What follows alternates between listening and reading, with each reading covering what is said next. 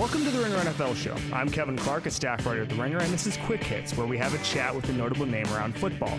Today I'm joined by LaDainian Tomlinson, five time Pro Bowler, a Hall of Famer, former MVP, and as of today, the special assistant to the owner of the Los Angeles Chargers. It's his job to win over some fans in a very busy Los Angeles market. We talk about that, the modern NFL, and running backs' place in it all now. LaDainian, thank you for joining us. How are you? Doing wonderful, thanks. Okay, great. So, LaDainian, you were just named special assistant to the owner of the Los Angeles Chargers. First of all, how did this come about? Yeah, so I've always had a really good relationship with Dean Spanos and his family.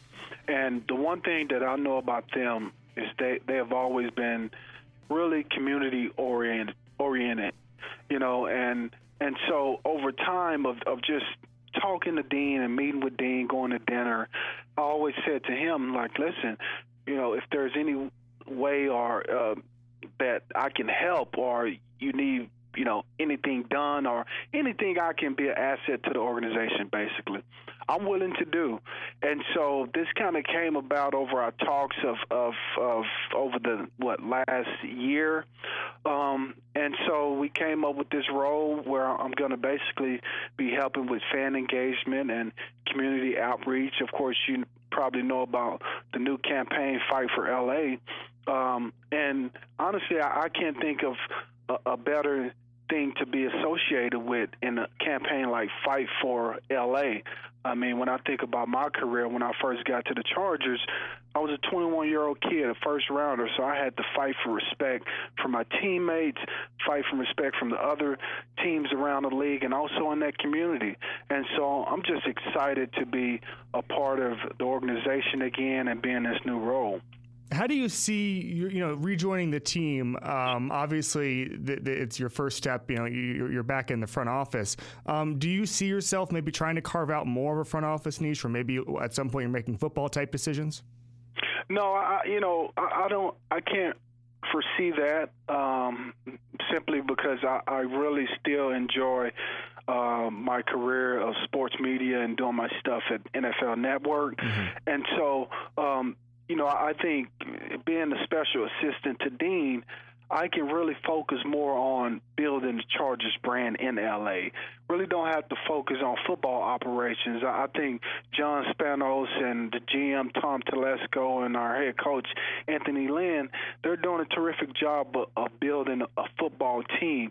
I want to make sure that you know the team that we build on the field complements what we're going to be doing in the community. Sure, sure. Um, let's talk about LA for a second because I, I, think it's one of the most fascinating stories in the NFL right now. Obviously, the, the Chargers moved to Los Angeles. They're moving into StubHub Center, about 30,000 seats. They're competing against a team, the, the, Rams, who moved here just last year but seem to have a little bit of an edge um, as far as fan base just from that one year. I'm curious, LaDainian, how you view this market, LA, as a football market, and what specifically the Chargers need to do to get a sort of foothold. Well, I think this market is, is wide open. There are, mm-hmm. are many fans here um, that I believe that that we can get to become LA Charger fans.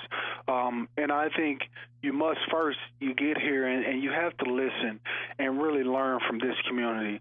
Listen and learn what, what they need, what what they are are you know hoping for in this community. And then the other thing is you you try to build some unique experiences for our fans to engage with our players because I, I truly believe if our fans get to know our players, they pull for them more. They really get behind them, win or lose. They are always supporting uh, our players if they're in the community, and so that's a fan base that's sustainable for a long time obviously there was a lot of love between the players and San Diego. Um, even Matt Slauson, I think the the guard made a comment that there's a little bit of false enthusiasm as far as going from San Diego to LA just because of how much the players loved San Diego. I'm curious if you see your role a little bit being making the players buy in, or you think there's some players who still need to embrace the LA market because, uh, like we talked about, you know, the the the players really love San Diego. Yeah, you know that takes time. I think it, it, you know, as players, we really focus on on playing, and you know when you when you're at a place for so long, 56 years, you get entrenched in, in that community and living there, and it's it's hard to just turn the switch, and and rightfully so, you know. But over time, I, I think that organically happens as as our guys get invested in this community and they learn more about the community, and they start to really care about the fans that are supporting them, that are buying their jerseys, buying tickets, um, and, and that's how that happens. No one expects everyone to just be okay with it and be on board right away. It's going to take some time. How did you take the news? Because obviously you, you had some some feelings towards towards San Diego when it first happened. How long did it take you to adjust to this new reality and, and sort of be at peace with it? Well, it, it took um, it took some time, obviously, but the the one thing that I was able to do is is stay open minded on the opportunity of uh, or the possibilities that it might happen, especially as as this thing, you know, at, at the time it, it had to go to a vote in last November, mm-hmm. and when the numbers came back and and the Chargers didn't get the vote um, to get a new stadium in San Diego, you know what? I kind of I kind of came to the realization at that point that, you know what, the Chargers might be leaving leaving San Diego, and so I was able to kind of over time um, get myself to come to the realization that this is a possibility, um, which eventually it, it became a uh, you know a realization that it, it, was happening. Was there a moment for you that you accepted it and, and you were okay with it? Did you you know was that a dinner with Dean or was that just thinking about it? How, how did you sort of uh, how did the, the hurt go away? I guess. Well, it, it was about um, really talking to Dean and his family, and I, I saw and you know I had a conversation with him a number of times about how that tore him up. You know, he was really hurt by it. He did not want to leave San Diego. Um, and so I realized that hey, we're all going through the same thing. We're all kind of in this this mourning uh, stage, if you will. And so um, I think after talking to Dean and his family, and then truly coming to grips, like okay, it's happening. What's next? you just kind of, you know, you you kind of roll with the punches and, and you kind of, you know, accept it. You you accept it that that is happening and you try to make the best of it. Mm-hmm, mm-hmm. Um, I'm curious, you know, just looking at the team, obviously winning this year would be so important to establishing a foothold in, in the market. How far away do you think the Chargers are? I mean, it's an interesting, you know, quarterback is so much of of being a good team, and, and the Chargers are set there. Obviously, they have great young players. What needs to happen for them to have a solid 2017? Well, I think we have the personnel for one. Um, for us, it's about staying healthy. That's mm-hmm. the the most important thing is having our best players available. Um, but also with with our new coach Anthony Lynn, uh, I think it's about understanding his philosophy and kind of changing that culture um, to to represent, you know, what he's about and kind of the way the brand of football that he wants to play. Um, now, certainly, we play in a really tough division. Uh, there's no mistake about that. But if you look at those games last year, even with the number of injuries that that we had, we were in every game. You know, we had a chance to win those games and could have easily won six, seven, eight more games. And so that's encouraging. Um, I don't think it's going to take long, honestly, for um, the LA Chargers to, to make that transition to being a winning team again.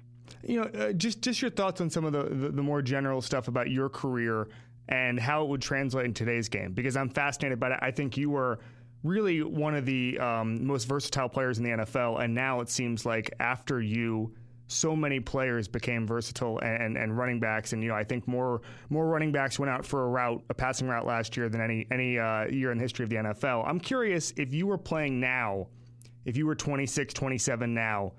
What do you think your style of play would look like? Because teams have gone away from sort of a pure a pure running game and into more of a versatile game. How how would you play right now if you were in your prime right now? I think it depends on the offense. I was a guy that um, I believe that I can do whatever was asked of me, um, and so you know in today's game, I think because players, running backs in specific, doesn't do everything. You don't get guys like like that anymore. There's a couple. Obviously, David Johnson um, comes to mind of a guy that still does everything. Um, but those guys are uh, far and few in between. So you have guys that rotate a lot guys that are specialists now. They first and second down running back, and then there's a third down running back. I still believe that in any offense I could have played in, and I, I would have been a premier player. Well, what what has been the biggest change from from your retirement now and to now? Because the the league has changed so much. Just the you know even on a given play, it looks like a totally different sport in some cases um, from five years ago. Just how spread out everything is, just the, the roles of different players. Is there something you can pinpoint um, that, that has really changed since you left the game, LaDainian? Yeah, I think you know during the time I played, you had about 15 guys that had over 300 carries yeah. in, in in a year. Now you might get one or two guys if that that approaches 300 carries in a year. That's that's you know obviously has totally changed, and also this this whole um, pistol formation. Yeah. You know, a lot of shotgun stuff now um, that wasn't as prevalent. Uh, when I played, certainly the pistol wasn't even teams weren't even doing a pistol uh, formation whenever I played you had 300 carries, I think, from the time you were 22 until you were 29, I think, and you had your last thousand yard season when you were 29 years old. Do you think that the 300 yard carries and all that, do you think that that sort of shortened guys' careers back then? Um, and do you do you wish that you had played a little bit now, just in the sense that you would have gotten maybe 100 less carries per season, LaDainian? Not at all. I, I mean, I played 11 years. Um, and it was just enough. Uh, I played 11 years and never had a surgery, and so, you know, when you think about about that fact, uh, not many players can say that, and so, you know, I, I think it really, you know, times are always going to change. You know, football will continue to evolve, but there's no there's no true, um, I guess, fact that if a guy plays less, he can last longer. If, if that makes sense, you know, yeah. we don't know at this point that if a guy only gets 200 carries, that he he's going to play for 15 years. Right. Right. I'm curious, LaDainian, you know, I, I, think the first time I spoke to you, I was covering the Jets about six years ago, and we, we spoke, and it was before your training regimen. I think it was about 5 or 6 a.m. You got up legendarily early, um, and, and, you would work out, and, and, and you know, your, your workout routine became the stuff of legend. After you retire, do you still wake up that early and work out? Do you do you take it easy? Do you have more ice cream? I mean, what what do you do um, yeah. what, when when you go from sort of uh, hundred to zero as far as as far as training and workout goes? Yeah, so uh, I still wake up early, but now it's about cooking breakfast for my kids before they go to school.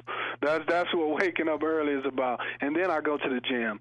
So I still, you know, wake up early to do all that, and I still I still love to work out. Still have a you know great training regimen with a trainer, and so um, you know I, I try not to change too much. And you know, when you work out so long and it becomes a way of life, it's hard to just stop doing it. I mean, I don't I don't know how players retire and they don't do anything, no working out, and and they just get fat.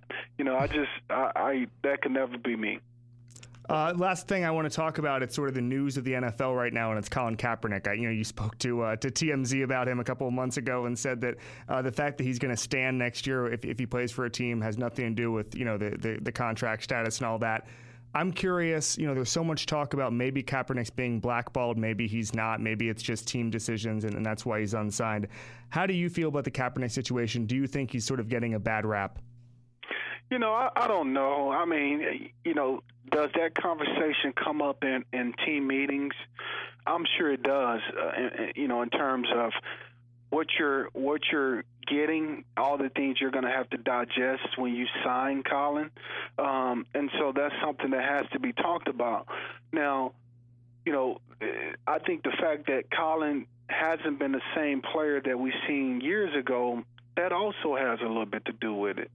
So I think it's it's kind of this, you know, as they say, kind of the perfect storm. You have Colin with his stance, but also he's not. He hasn't played as good as he used to. and so all of that has a little bit to do with him not being signed. But I will say, I think there is a point where teams will there there, there is going to be someone that signs him because I believe he's still an asset. He still can be a viable option at the quarterback position. Well, Danian Tomlinson will get you out on this one. Uh, you know, you're trying to build the, the Chargers brand in, in LA. What's the first thing you're going to do um, to, to, to start establishing that? Well, I think we have to start to create some programs um, to engage with our fans. You know, for our fans to truly get to know our players. Um, but you know, we're still talking about that. This is the first day, and and we're just starting to have meetings about it. Um, but I'm sure we're, we're going to be having a couple of events pretty soon. Well, Danny, thanks for joining us. All right, thank you.